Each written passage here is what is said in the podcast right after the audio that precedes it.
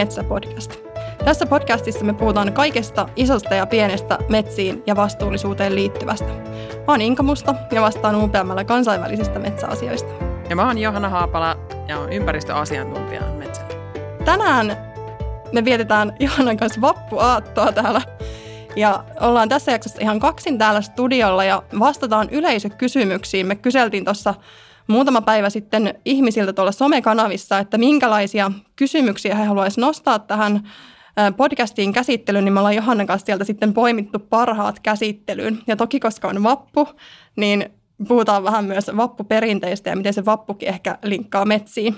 Kyllä. Mikä Inka on sun vappufiilikset tällä hetkellä?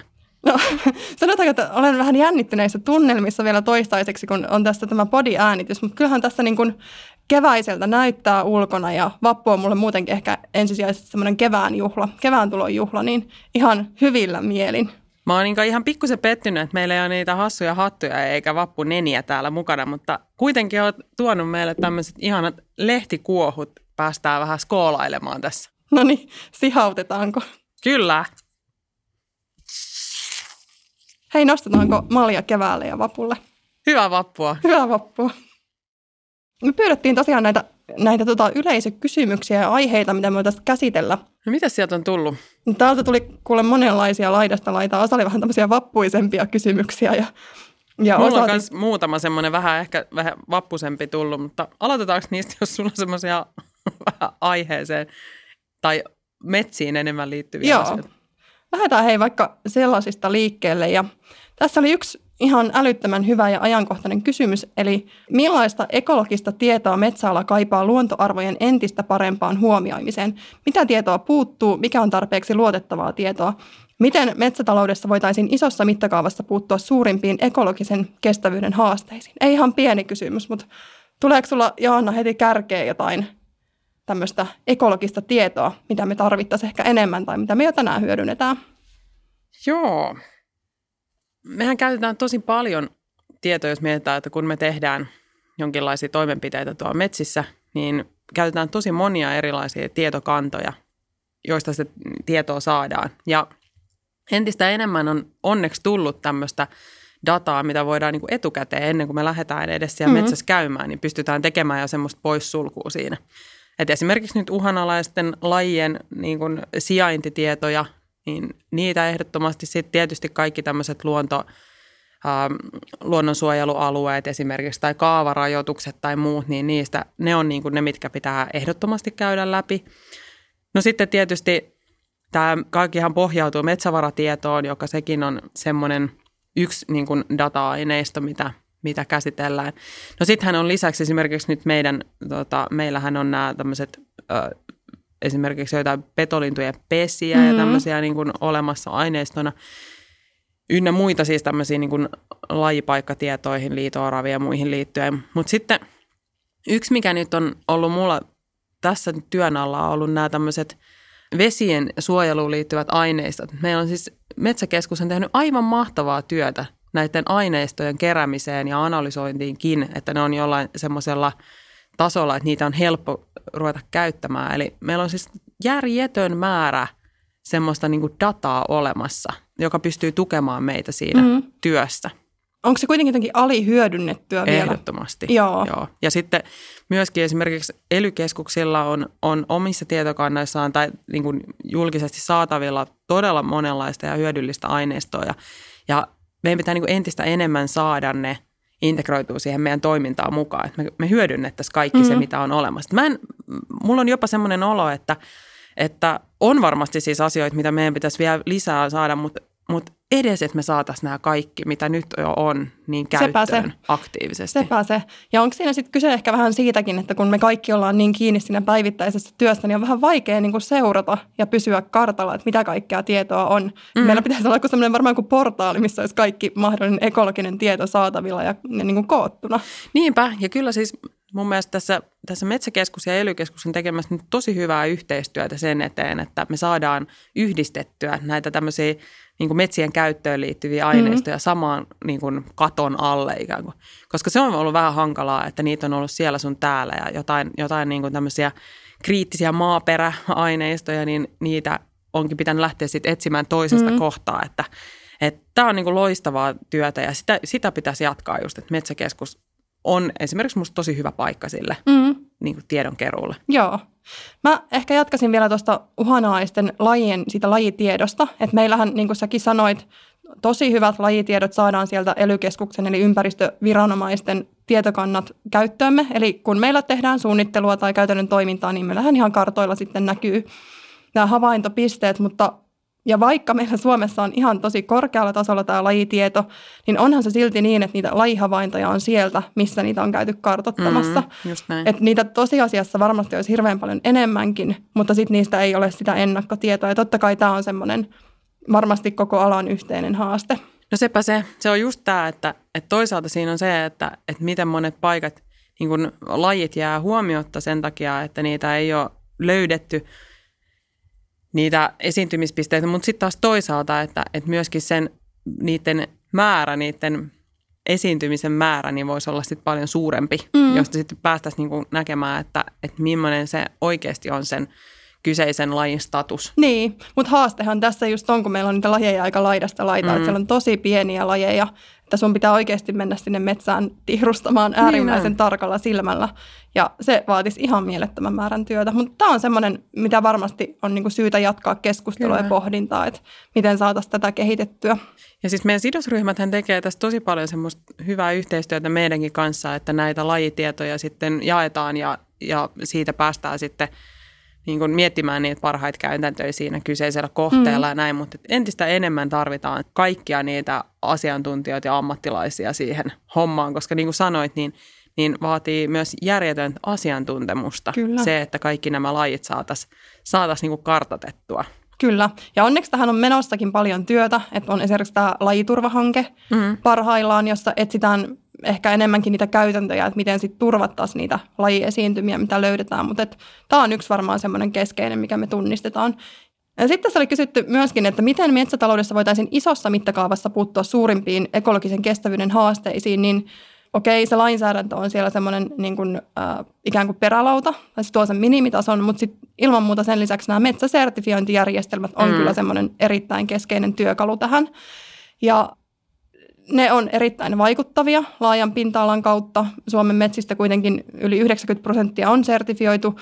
FSC-sertifiointia on nyt se varmaan noin 10 prosenttia. Se ei ole sillä tavalla niin vaikuttava, mutta että nämä on ne päätyökalut ehdottomasti ja ja sen takia on hirveän tärkeää, että meillä olisi sitten näitä molempia järjestelmiä kehittämässä mahdollisimman laaja sidosryhmäjoukko, että siellä olisi sitä niin kuin sekä sitä metsätalouden mm. ymmärrystä ja osaamista, mutta sitten myöskin ilman muuta tämän ekologisen tiedon Kyllä parhaita osaajia. Ja tietysti sitten näiden sertifiointijärjestelmien lisäksi niin toimijoillahan voi olla kaikenlaisia omia ohjeita ja sitoumuksia. Nämä vaikka Tapion hyvän metsänhoidon suositukset ja muut, ja niissä ihan sama juttu, että tarvitaan iso joukko toimijoita tekemään niitä ja kehittämään. Kyllä, ja nämähän on hirveän hyviä nämä järjestelmät, että siinä tulee tosiaan nämä kaikki osa-alueet otettu huomioon samalla kertaa. Että ei ole ainoastaan tämä ekologinen – kestävyys, vaan siinä tulee myöskin tämä esimerkiksi nyt sosiaalinen mm. kestävyys ihan eri tavalla huomioitu. Ja sen takia on niin äärimmäisen tärkeää, että me saataisiin pidettyä se sertifiointiprosentti mahdollisimman korkealla. Toi Tapion hyvän metsähoidon suositukset, niin ne on, ne on myös tosi hyvä työkalu. Ja mä toivoisin, mm. että enemmän metsäomistajat löytäisi sen itselleen. Nehän on siitä hyvä, että sä pystyt itse valitsemaan sieltä ne asiat, mitä sä haluat mm. sun metsissä edistää. Kun taas sertifioinnissa tietysti se, niin kuin sanotaan, yhteiskunnalle ja kaikelle luonnolle ja niin kuin laajempi hyöty on se, että kaikkien tulee sitoutua niihin jokaiseen mm. pykälään, mm. mitkä siellä on sisällä. Totta. Ja tämä onkin tosi hyvä aasinsilta yhteen toiseen kysymykseen, joka me on saatu. Eli tässä on sanottu näin, että olisi kiva kuulla ajatuksia siitä, mitä kaikkea pitäisi ottaa huomioon, kun metsäluontoa kirjoitetaan sisään lakipykäliin tai mm. sertikriteereihin, hyödyt ja haasteet. Ja tämähän on varmaan just yksi, yksi minkä otit, että nämä sertifikaatit ja totta kai myös lainsäädäntö, sehän on hyvin kaavamaista. Just näin. Et siellä on se tietty kriteeristö tai lakipykälät ja sitten mennään tasan niiden mukaan. Ja nämä vaatimuksethan pitäisi sertifikaateissa ja toki laissa myös niin olla tosi selkeät, että mm. ne olisi tämmöisiä mielellään vaikka numeerisia, että jätät näin monta metriä leveät suojavyöhykkeet ja jätät näin monta kappaletta säästöpuita, jotta niitä voi sitten myöskin arvioida, että onko ne toteutunut siellä käytännön toiminnassa. Ja tälleenhän sitten tietysti vaikka nämä hyvän metsänhoidon suositukset eroavat, että nehän ei ole semmoinen velvoittava paketti. Ja tämä on siinä mielessä haaste, koska luontohan ei ole kaavamainen kuitenkaan. Ei niin. Ja se onkin, siis se on tuskaista se semmoinen, että ei pysty sitä kyseistä kohdetta niin kuin saamaan siihen otettua huomioon niin hyvin kuin mitä muuten voisi, koska pitää, pitää nimenomaan olla niin tarkat nämä rajoitukset mm-hmm. ja, ja tämmöiset minimivaatimukset ja niitä ruvetaan niin kuin, se, siinä menee työtunti jos toinenkin, kun niitä lähdetään käymään Totta. niitä, niitä semmoisia implementointia, että miten, miten me tämä oikeasti toteutetaan täällä maastossa ja kyllähän ne sitten menee siihen, että se käytettävyys voi olla siinä jo niin kuin vähän mm-hmm. hankaluutena, että, että kuinka helposti kuka tahansa metsäalan toimija pystyy niitä, mm-hmm. niitä sitten käytännössä toteuttamaan. Ja sitten mun mielestä yksi pointti totta kai on, jos mietitään vaikka sertifikaatteja. Kun sulla on sertifioitu raaka-aine, puu tulee sertifioidusta metsästä, niin sähän saat sen tuotteen kylkeen leiman. Ja silloin se asiakas tai kuluttaja tietää, että millä tavalla hoidetusta metsästä se on peräisin. Ja senkin takia totta kai tämmöiset eksaktit ja tarkat säännöt on sitten tarpeen. Mm. Mutta mä en tiedä, että voisiko tulevaisuudessa miettiä niin, että mentäisiin enemmän semmoisen vaikutusten arviointiin. Että se pointti ei niinkään olisi se, että sä niin kuin toimit välttämättä kaavamaisesti joka hehtaarilla samalla tavalla, vaan mitattaisiin oikeasti sitä vaikutusten arviointia, että paljonko nyt vaikka lahopuumäärä on lisääntynyt tai miten tärkeät elinympäristöt on säilynyt tai muuta. Et tokihan tämänkin tyyppistä tehdään, mutta menisikö nämä järjestelmät joskus vähän siihen suuntaan? Mm. Toi olisi tosi niin kuin, mielenkiintoista. Että vähän tuossa on niin kuin se sama, mikä mulla on tässä ollut vähän ajatuksessa, että jos, jos olisi semmoinen niin kuin täysluottamus kaikilla mm. ja semmoinen äh, usko siihen, että halua on niin kuin samaan suuntaan kehittää näitä, niin silloinhan me emme tarvitsisi niin tarkkoja mittareita, vaan nimenomaan pystyisi ajattelemaan sitä ikään kuin, niin kuin lain henkeä niin. ja sen toteutumista, mutta niin kauan kuin siinä on tietynlaisia epäselvyyksiä ja, ja toisaalta ehkä ne tavoitteet voi olla vähän erilaisia mm. edelleenkin, vaikka nyt näissä sertifiointijärjestelmissä niin eri kamareilla, niin niin kauan tietenkään me ei voida olettaa, että asiat tulee tapahtua. Että ne pitää niin. sitten olla se aika tiukasti kirjattu. Se on totta. Ja se ehkä johtaa myöskin siihen, että me joskus valitettavasti mennään vähän niin kuin se sertifikaatti edellä mm. tai laki edellä. Että halutaan vaan täyttää se sertifikaatin kriteeri siellä, eikä ehkä mietitä, että, että miksi se on se kriteeri sinne Niinpä. kirjoitettu. Ja sitten sekin mun mielestä, että näissä pitäisi nimenomaan hyödyntää, jos palataan vielä siihen edelliseen kysymykseen, niin siis näissä serteissä ja muissa pitäisi hyödyntää ne kaikki semmoinen avoin data, mitä meillä on. Mm. Et se antaa tosi paljon semmoista niin kuin, äh, mahdollisuutta fokusoida niitä tekemisiä sinne herkille alueille tai kriittisille kohteille. Ja mä toivoisin sitä eniten tästä näin, että, mm. että me saataisiin ehkä just mitä haitkin sitä semmoista vaikuttavuuden niin kuin maksimointia mm. näistä toimista. Niinpä. Mutta huomaatko, että me ollaan saatu aika vaikeita ja laajoja kysymyksiä. että nämä niin kuin, jokainen varmaan ansaitsisi melkein sen oman jaksonsa Niinpä. käsittelyyn. Mutta tosi mielenkiintoista niin kuulla, mm. että tämmöisiä asioita on haluttu, että me mm. otetaan kantaa. Kyllä.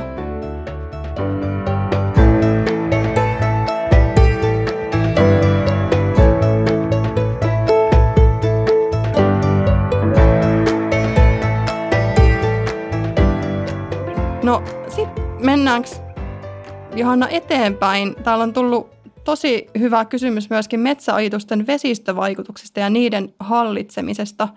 Mitä ajatuksia herättää?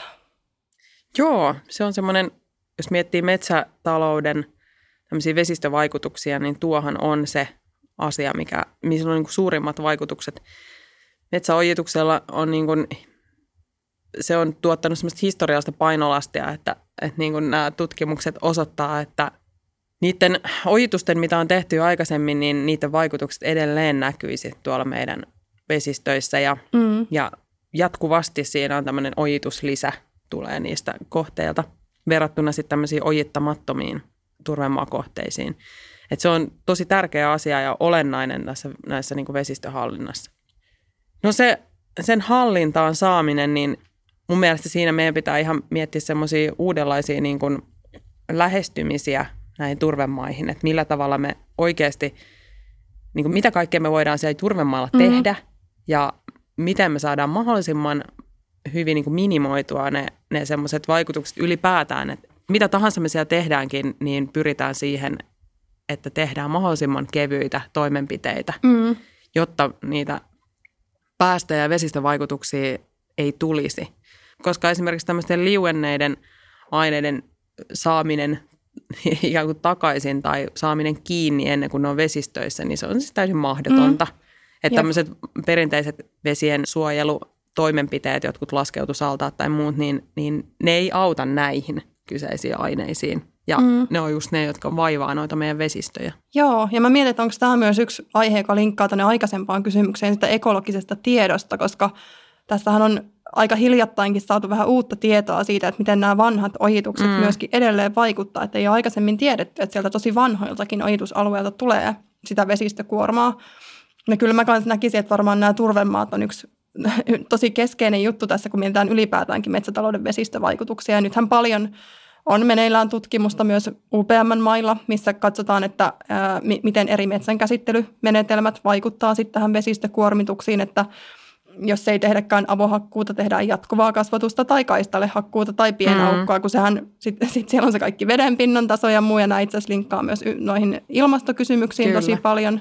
Et musta on yksi semmoinen tosi, tosi iso alan semmoinen pohdittava asia, että miten ne vesistövaikutukset saataisiin hallintaan ja myös ilmastovaikutukset turvemailla. Kyllä tässä on ihan semmoinen niin kuin merkittävä muutos tässä keskustelussa ja ylipäätään ajattelussa tehtävää, että, että me ei enää puhutakaan niin kuin ainoastaan näistä kiinteistä aineista ja niiden niin kuin erosioherkkyydestä ja tämmöisestä näin, vaan että me puhutaan myös näistä liukosista ja, ja sitä kautta esimerkiksi just happamoitumisesta ja samentumisista mm. ja muista tämmöisistä niin kuin humuksen aiheuttamista vesistökuormituksesta, niin sitä kautta meidän pitää niin kuin ruveta miettimään noita turvemaita aivan omana niin kuin mm. tämmöisenä toimintakenttänä. Kyllä.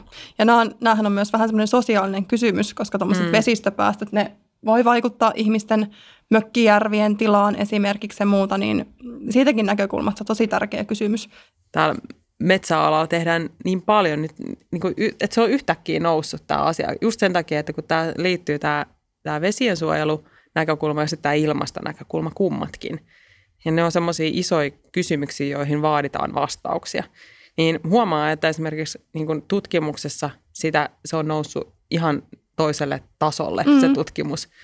Ja osataan kysyä semmoisia kysymyksiä, mitä aikaisemmin ei ole osattu – ja kaikki oikeastaan varmasti haluaa niin kuin tähän saada semmoiset yhtenäväiset käytänteet. Mm. Ja just sen takia, koska tämä, no ilmastoasiat on, on jo ylipäätään, että ihmiset osaa vähän niin kuin niitä kyseenalaistaa, mutta sitten erityisesti nuo vesiasiat, niin ne on semmoisia, koska niin kuin sanoit, niin ne on vähän niin kuin jokaisella on jonkinlainen mm. henkilökohtainen kontakti siihen. Niin ne vesiasiat, niin niiden kanssa – tulee olla todella, todella tarkkoina. Mm. Joo, ja tämä linkkautuu tosi vahvasti ihan siis metsien käytön hyväksyttävyyteen mm. ja erityisesti turvemaiden käytön hyväksyttävyyteen. Ja mitä on kuullut keskustelua myöskin maailmalta, Suomen ulkopuolelta, niin on jossain päin niinkin, että se ei ole kauhean hyväksyttyä käyttää turvemaita. Ja kyllähän meidän pitää toimialana sitten pitää huolta, että meidän toiminta siellä on aidosti niin kestävää, että, että siellä voidaan jatkossakin toimia, koska turvemaitahan on kuitenkin meidän talousmetsissä tosi suuri osuus. Ehdottomasti. Ja kun miettii, että tässä – on tämä niinku ojitusasia, niin pitää vielä tähän siis sanoa se, että et mitään tämmöistä uudistusojitusta hän ei enää tehdä mm. ollenkaan. Et se on täysin loppu, että nämä tämmöiset suot, joita ei ole ojitettu, niin niitä ei tulla enää mm. ojittaa. Et se on, se on niinku tämä ihan selkeä. Eikö tämä tule lainsäädännöstä? Mm. Ja sekin on niinku semmoinen perusfakta, että niitä ojituksia on, on silloin innokkaina tehty ihan väärille paikoillekin. Mm. Ja niiden tunnistaminen ja ennallistaminen, niin se on tosi hyvää ja tärkeää työtä. Et pitää tosi kriittisesti katsoa, että missä sitä kunnostusojitusta kannattaa tehdä. Ja sitten pitää myös katsoa aika kriittisesti, että missä sitä ennallistamista kannattaa mm. tehdä, koska nyt on myös silleen, että tehdään myös hyvin innokkaasti niitä ennallistamistoimia sellaisissa paikoissa, missä niihin liittyy sitten taas niitä negatiivisia ilmastovaikutuksia. Aivan. Eli tosi kompleksinen kysymys on, kaikkiaan. On kyllä ja, ja tämä on just semmoinen, missä me ollaan tosi aktiivisia nyt ja koko ala on tosi aktiivinen ja mä odotan ihan tässä niin kuin vuoden parin sisään, niin, niin tätä asiaa saadaan niin kuin vietyä mm. eteenpäin. Mm, ehkä sinne just ohjeisiin ja kriteereihin, mm, mistä kyllä, aikaisemmin kyllä, puhuttiin. Jep. No sitten on saatu toinen tämmöinen tosi tuttu aihe kysymys erittäin tutusta aiheesta. Eli täällä on kysytty kantojen nostosta, että onko siinä järkeä, miksi sitä tehdään ja sitten viitattu mahdollisiin vesistövaikutuksiin, monimuotoisuusvaikutuksiin, maaperän päästöihin. Ja näinhän se on, että kyllähän kantoja nostetaan mm. edelleenkin tuolta. Ei varmaan hirveän isossa mittakaavassa, Ei. mutta kuitenkin sitä tehdään ja Nehän menee sitten tuonne voimalaitoksille polttoaineeksi ja Toki ne on uusiutuva raaka-aineet, korvataan fossiilisia. Että siinä mielessä näen kyllä, että niin kuin niillä se paikkansa voi olla. Niin, varsinkin nyt, kun tämä turvevaihtoehto on, on vähenemässä. Kyllä, just näin. Ja näistähän on monesti näissä niin kuin energia-asioissa just se, että, että kaikki vaihtoehdot on vähän huonoja, mutta silti sieltä mm. niin kuin pitäisi aina pystyä valitsemaan joku. Ja tietysti sitten tämä kantojen korjuu, niin no ensinnäkin sitä ei tehdä hirveän suuressa mittakaavassa ja se on myöskin rajoitettua, että meidän molemmat nämä esimerkiksi metsäsertifiointijärjestelmät ottaa kantaa siihen, että miten tätä korjuuta voidaan tehdä. Eli siellä on tietyt alueet, miltä ei voi korjata kantoja, esimerkiksi vesistöjen suojavyöhykkeet tai pohjavesialueet – ja sitten ää, se on myöskin rajoitettu, että kun on tämmöinen ala, miltä niitä kantoja nostetaan, niin kaikkia ei sieltä nosteta, vaan osa jätetään sitten sinne maahan. Ja myöskin pyritään jättää vähän eri puulajien kantoja. Eli tämä on, kun ne kannotkin, kun ne sinne jää, nehän on niistä tulee lahopuuta mm-hmm, sitten aikana. Kyllä. Ja totta kai niillä sitä kautta on monimuotoisuusvaikutuksia. Tämä on itse asiassa aihe, mistä ei kauhean paljon puhuta kantojen korjuun yhteydessä. Mm. Mutta just sillä, että, että osa jätetään korjaamatta, niin pyritään sitten varmistamaan, että semmoista kantolahopuutakin siellä metsissä olisi. Ja sitten tietenkin yksi näkökulma siinä on varmaan se, kun niitä nostetaan, niin sehän samalla rikkoo sitä maanpintaa. Se ei välttämättä ihmisten mielestä näytä kauhean esteettiseltä. Ja on tärkeää, että sitä ei tehdä sellaisilla mailla, että siitä sitten pääsisi huuhtoutumaan Kyllä. vesistöön sitä maata.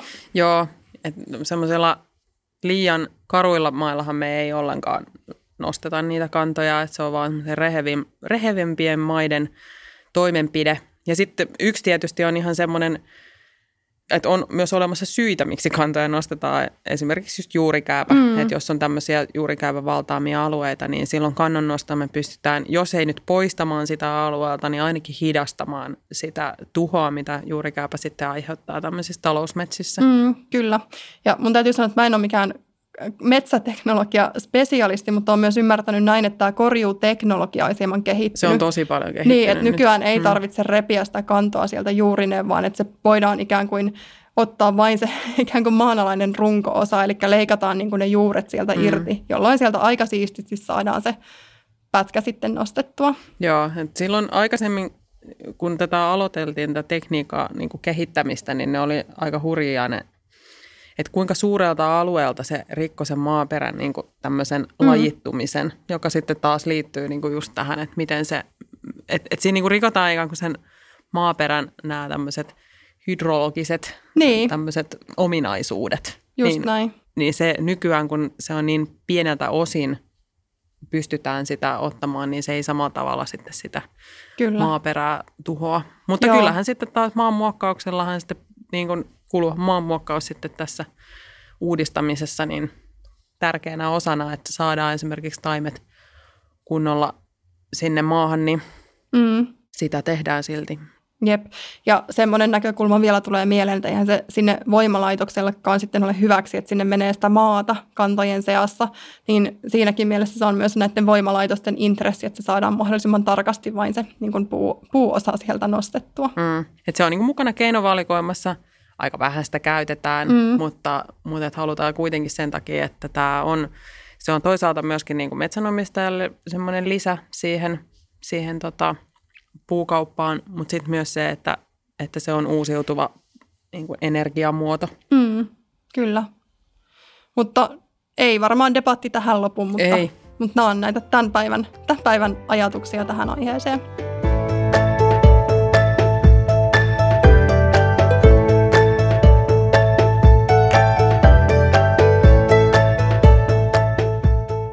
Mites pitäisikö me ottaa Inka tämmöinen vähän vappusempi tota, asia tähän väliin? Otetaan vaan. Mulle on noussut kysymys. Meidän piti kertoa korpikuusen kyyneleistä ja sen valmistuksesta. Okei, no Joo. hei, ootko tota, Johanna koskaan törmännyt tällaiseen ää, niin sanottuun pontikkapannun, kun olet tuolla metsissä liikkunut? Kyllä. Siis tässähän viitataan tässä korpikuusen kyynelissä niin tosiaan tämmöisiin kotipolttosiin ja, eli pontikan keittoon. Ja tämä nimitys nyt tulee siitä, että tätä on harrastettu tämmöisissä synkissä korvissa, jossa sitten tämmöiset äh, tuuheat kuuset ovat sitten häivyttäneet tämän savun ja muut merkit tästä kyseistä kielletystä toimenpiteestä. Ja näitä tosiaan siis löytyy vielä tuolta metsistä aina, aina joskus, kun oikein semmoiselle vanhalle korvelle niin kuin sattuu, niin, niin sieltä saattaa löytyä jotain raunioita. Ja mä oon siis miettinyt sitä, että koskahan näistä niin kuin koskahan tämä niin kuin saa tämmöisen museoviraston statuksen nämä tämmöiset rauniot, että, että kyllähän ne alkaa olla jo niin tämmöistä kansanperinnettä ja niin. Niin kuin historiaa sinänsä. En mä nyt usko, että niitä enää nyt niin hirveästi tuolla korvissa tehdään. No en, en osaa sanoa. Mä oon varmaan kerran elämässäni törmännyt, niin täytyy sanoa, että mä olin niin amatööri, että en tunnistanut, että mikä se oikein oli se ruostunut niin, rakennelma. Mutta onneksi kokeneemmat kollegat joo. sitten kertoivat, että tämä on tämmöinen niin sanottu pontikkapannu. Mutta milloin, tiedät sä, että milloin tätä on niinku erityisesti harjoitettu tätä? No mä vähän yritin tässä tota taustottaa itseäni, koska tämä ei varsinaisesti kuulunut jo näin niin metsäalan opintoihin, niin ainakaan perusluentoihin, niin, niin tätä on tehty siis yllätys, yllätys aika pitkään, että tuolta jostain 1700-luvulta, mutta, mutta semmoinen niin kuin suurin huippu oli tuossa 40-50-luvun vaihteessa. Mm, sotavuosina, sotavuosien Joo. jälkeen. Joo. Niin, just niin, että siinä, siinä on sitten ilmeisesti ollut useampia pannoja porisemassa. Muuten en, ei ole mitään kokemusta tästä kyseisestä Joo. Sam- sama juttu. Joo. Tiedän varmaan odottelee, että nostaako se museovirasto tai joskus niin. sinne muinaismuistostatuksen antaa näille tota, keittovehkeille. Senhän voisi nostaa tämmöisenä indikaattorilajina. että, että tota, kyllä ne on aina semmoisia aika niinku ainakin ne kaksi, kolme, mitä mä oon nähnyt, niin semmoisilla aika upeilla korpikohteilla, mm, missä on niin kuin saanut olla rauhassa siellä ja sitten on semmoista oikein niin kuin rehevää ja vetistä ja Joo. ettei kukaan sinne niin kuin varsinaisesti vahingossa eksy. Kyllä, ihan siis samanlainen tämä, missä mä oon törmännyt, niin se oli tämmöinen eteläkarjalainen aivan upea tämmöinen kuusikko, just missä oli tämmöisiä kosteita Joo. painanteita ja taisi olla joku lähdekin siellä lähistöllä, niin mm. arvokas elinympäristö. Mehän voitaisiin ehdottaa tätä nyt tässä vappuspesiaalissa tämmöiseksi niin standardiin lisättäväksi indikaattorilajiksi. Sosiaalisiin kriteereihin. Nimenomaan. Joo, hyvä ehdotus. No mutta hei, meillä oli sitten täällä vielä ihan tämmöisiä asiakysymyksiäkin tullut. Täällä oli yksi tämmöinen tosi mielenkiintoinen Eli tämmöinen, kun toimitte yhtiönä useissa maissa, joten olisi mielenkiintoista kuulla ajatuksia siitä, miten Suomi versus muut maat, joissa operoitte, soveltavat puun ja siitä valmistettavien tuotteiden tuottamiseen. Mitkä ovat eri maantieteiden vahvuuksia? Eikö se ole hyvä kysymys? Tämä on tosi hyvä kysymys, kyllä. Lähdetään vaikka ensin tästä puun tuotannosta. Mm. Eli tietysti yksi, mä sanoisin, että semmoinen tosi tärkeä peruslähtökohta on sille, että on selkeä maanomistus. Että me tiedetään, että kuka ne omistaa ne maat, kuka niitä metsiä voi käyttää. Ja sitten toinen tosi tärkeä pointti on se, että pitää olla tämmöinen niin kuin vahva ja demokraattinen yhteiskunta. Eli ei varmasti kukaan niin kuin halua toimia alueella, joka on kaoottinen mm. tai jossa on konflikteja tai sekasortoa ja muuta. Että on tosi tärkeää, että on tämmöinen niin kuin vakaa ja toimiva maa, missä toimitaan. Niin, kyllä se investointien tekeminen semmoiseen riskipaikkaan niin on Riski. No, riski. se on riski. Joo, ja sitten tietysti tämä niinku ihan lakien noudattaminen, että pitää olla vahva lainsäädäntö, matala korruptioriski ynnä muuta, niin nämä on varmaan semmoisia tosi niinku peruslähtökohtia. Ja sitten tietysti, jos mä nyt mietin tätä, että missä UPM toimii erityisesti, niin omistetaan metsiä Suomessa ja sitten meillä on puuviljelmiä Uruguayssa ja USAssa on pieni määrä myöskin näitä metsiä, niin Tämä Suomihan on varmaan aika selkeä, että tietysti mm. yhtiön juuret on täällä, täällä ollaan pitkään toimittu, täällä on paljon metsää ja, ja täällä puumarkkina toimii. Niin. Ja täällä on vahva tämä historiallinen tämmöinen metsäosaamisen mm. ja metsätutkimuksen niin kuin kehittäminen. Kyllä, kyllä. Tämä on, on aika selkeä ja uskon, että kuulijatkin varmaan hyvin tuntee tämän Suomen toimintaympäristön, mutta ehkä toi Uruguay nyt sitten, kun se on se toinen iso maa, missä me toimitaan, niin – ja siellähän nämä meidän puuviljelmät on perustettu tämmöisille heikentyneille ruohomaille. Eli se on tärkeä lähtökohta aina toiminnassa, että ei missään nimessä raivata metsiä hmm. puuviljelmien tieltä. Eli Uruguaissakin esimerkiksi kaikki luonnonmetsät on suojeltu ihan lailla. Ja tota, sitten on tärkeää myöskin se, että ei kilpailta niiden muiden elinkeinojen kanssa. Niin, siis tämä on, tää on musta tosi hienoa tässä Uruguayn puuviljelmissä, että miten siellä on saatu yhdistettyä tämä siellä niin kuin tärkein elinkeino, paikallinen elinkeino, eli tämä karjatalous ja sitten nämä plantaasit tai nämä puuviljelmät, että miten ne on tälleen mosaikkimaisesti rakennettu siten, että ne puut niin kuin, tukevat sitä, sitä karjataloutta siten, että ne tuo, niin kuin, antaa suojaa ja mm. tämmöistä. Että, että se on niin kuin, onnistuttu tämmöiset win-win tilanne Joo. saamaan siellä aikaiseksi. Niinpä.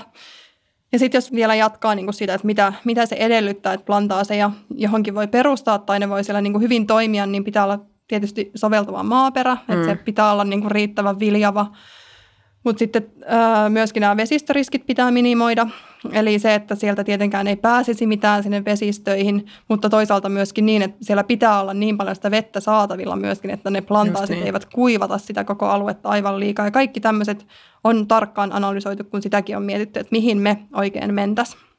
Joo, ja tosiaan siis tämä on tosi mielenkiintoista sikäli, että, että näitähän paikkoja ei hirveästi ole niin maapallolla – että missä nämä asiat yhdistyisivät, että olisi niin kuin demokraattinen ja vakaa yhteiskunta ja sitten toisaalta niin olisi tämmöinen niin ekologiset äh, mahdollisuudet mm. tämmöiseen puuviljelmien tai minkä tahansa tämmöisen biomassaa tuottavan kasvin viljelyyn, mm. että, että ne on aika vähissä. Kyllä. Ja sen takia tämä Uruguay on aivan niin kuin superpaikka sikäli, että ne on ihan tehnyt niin kuin selkeä tämmöistä niin kuin strategista työtä sen suhteen, että että he on saanut tämmöisen kilpailuedun aikaiseksi. Mm, kyllä. Sitten jos me mietitään tosiaan muita maantieteitä, missä me toimitaan, niin meillähän on puunhankintaa Venäjällä. Sen lisäksi siellä on myöskin vaneritehdas meillä pyörii. Ja Venäjällä itse asiassa myös siellä toki on, metsä on siellä tosi iso luonnonvara, siellä on mm. paljon metsiä, mutta että siellä on myös itse asiassa hyvä metsälainsäädäntö, eli siellä säädellään sitä metsien käyttöä ja siellä myöskin itse asiassa Venäjä on yllättävän iso FSC-maa, että, että sieltä myöskin saadaan sitä sertifioitua raaka-ainetta ja tämä sertifiointi on aika iso pointti, Kyllä. että pitää olla sertifioitua raaka-ainetta saatavilla ja tässähän sitten on mahdollisuus ottaa myös itse aktiivinen rooli ja sitten niin kuin edistää sitä sertifiointia globaalisti, niin kuin mekin kovasti pyritään meidän toiminnasta tekemään. Ja sittenhän toki meillä on Keski-Euroopassa puun hankintaa, siellä myöskin hyvin toimiva puumarkkina ja siellä on tuotantolaitoksia. Ja tämäkin on yksi tosi tärkeä pointti tässä, että puutahan tulee hankkia sieltä, missä myös ne tuotantolaitokset ovat. Mm. Tai kumpi nyt tulee ensin, mutta ei ole järkeä sitä kuljetella niin kuin hirveän pitkiä matkoja. Niin, se pyöreän puun kuljettelu on kyllä, se ei ole kauhean järkevää, että sitten, sitten se sellu liikkuu paljon helpommin. Niin, kyllä riippuen toki tuotteesta, että joitain tuotteita on järkevämpää kuljettaa pidemmälle, mutta esimerkiksi mm, on kuullut joskus, että on puhuttu, että meidän ei ole täällä järkeä tehdä vessapaperia ja viedä sitä mm. sitten vaikkapa sinne Kiinaan, vaan se kannattaa viedä selluna. Se on järkevämpi niin kuljettaa kuin tämmöinen niin kuin pehmäpaperin kaltainen tuote, josta itse asiassa aika suuri osa on sitten ilmaa. Niin tämä logistiikka sekä puuhun liittyen, mutta myöskin tähän tuotteisiin liittyen, niin se on tosi tärkeää, että pitäisi olla lähellä niitä markkinoita. Joo, tässä on niin monta asiaa, mitkä pitää ottaa huomioon. Aika usein, kun me niin kun katsotaan näitä uutisia, että millaisia esimerkiksi investointipäätöksiä tehdään ja minne suuntaan, niin helposti tullaan katsoneeksi vaan yhtä osaa mm. siinä. Mutta tässä on niin tämä kuitenkin tämä niin kun, just, no tietysti nämä e-, ekologiset lähtökohdat, että pystyykö ylipäätään tätä, tätä elinkeinoa täällä harjoittamaan. Mutta sitten myöskin just nämä, mitä sanoit, että, että, että nämä logistiset haasteet pitää olla mm. selätettynä, mm. että se infra pitää olla olemassa ja sitten pitää olla niin kuin tarpeeksi lähellä. Ja sitten just nämä vielä nämä sosiaaliset, yhteiskunnalliset mm. asiat pitää olla kunnossa. Ja osaavat ihmiset niin, myöskin. se on ehdottoman tärkeää. Että, mm. että kyllä, kyllä on se aikamoinen paletti ja tosissaan niin näitä kohteita ei kauheasti tosiaan ole. Mm, ei ole siis sattumaa, että missä, missä mekin vaikka toimitaan. Hyvä kysymys. Sitten tota, me oltiin saatu myös tämmöistä vähän vappuisempaa kysymystä tänne, eli miten monella tapaa metsä ja sen tuotteet ovat läsnä vapun vietossa? Tuleeko no niin. Johanna heti mieleen jotain? No mulle tulee mieleen ekaksi toi serpenttiini. Mm, paperista tehty, samoin kuin vappuviuhkat. Joo, ja sitten mä myöskin koin ihan hirveästi tämmöistä niin kuin tuskaa näiden vappupallojen kanssa, koska niissä nyt ei löytynyt tätä uusiutuvaa mm-hmm. raaka-ainetta, että jouduttiin tyytymään tämmöiseen foliopalloihin. Voisikohan olla muuten tota niin. puupohjainen vappupallo jatkossa? Joo, kyllä mä toivon, että, että vappuna 2025, niin meillä olisi jo tämmöistä. Viimeistään. Niin. niin, kyllä. Ja sitten mä luulen, että tässä nyt kun eletään edelleen kuitenkin vähän koronan kourissa, niin se voi olla, että aika moni menee myöskin vappua viettää metsään, että noi kaupunkipiknikit ei välttämättä vielä ainakaan ihan sankoin joukoin olekaan hyvä mm. vaihtoehto, niin ehkä se sitten näkyy meistä monen ympäristössä myöskin vappuna. Tietysti se jotenkin niin tämmöinen metsässä, jossa kannon nokassa ylioppilaslakki päässä, niin vähän semmoisessa pienessä räntäsateessa istuminen, niin saattaa olla vähän semmoinen, no voi, kyllä, voi kai niitäkin löytää. Kyllä sitä rantaa ulliksellakin niin. sataa monena vuonna sataa.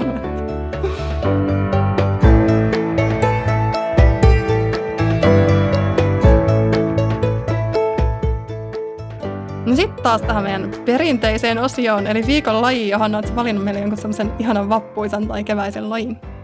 Kyllä, olen valinnut. No? Semmoisen lajin kuin teekkarit. no niitä, mä oon itse tänään nähnyt jo monta tuolla kaupungilla. Joo, mun mielestä se niin kun, teekkareissa kaikki jotenkin kulminoituu siihen tupsuun. Mä oon ollut siitä niin, niin kateellinen. Se on aivan loistavan näköinen semmoinen niin kun, niin on. lisä siinä. Se on vähän jotenkin alaston se oma vappuhattu ilman sitä, sitä tupsua. Niillä meidän täytyy silti vaan pärjätä. Mm. Niin. Mutta Johanna, näihin sanoihin on hyvä lopettaa, niin otetaanko vielä malja vapulle ja Kyllä. sitten lähdetään oikeasti viettää sitä vappua.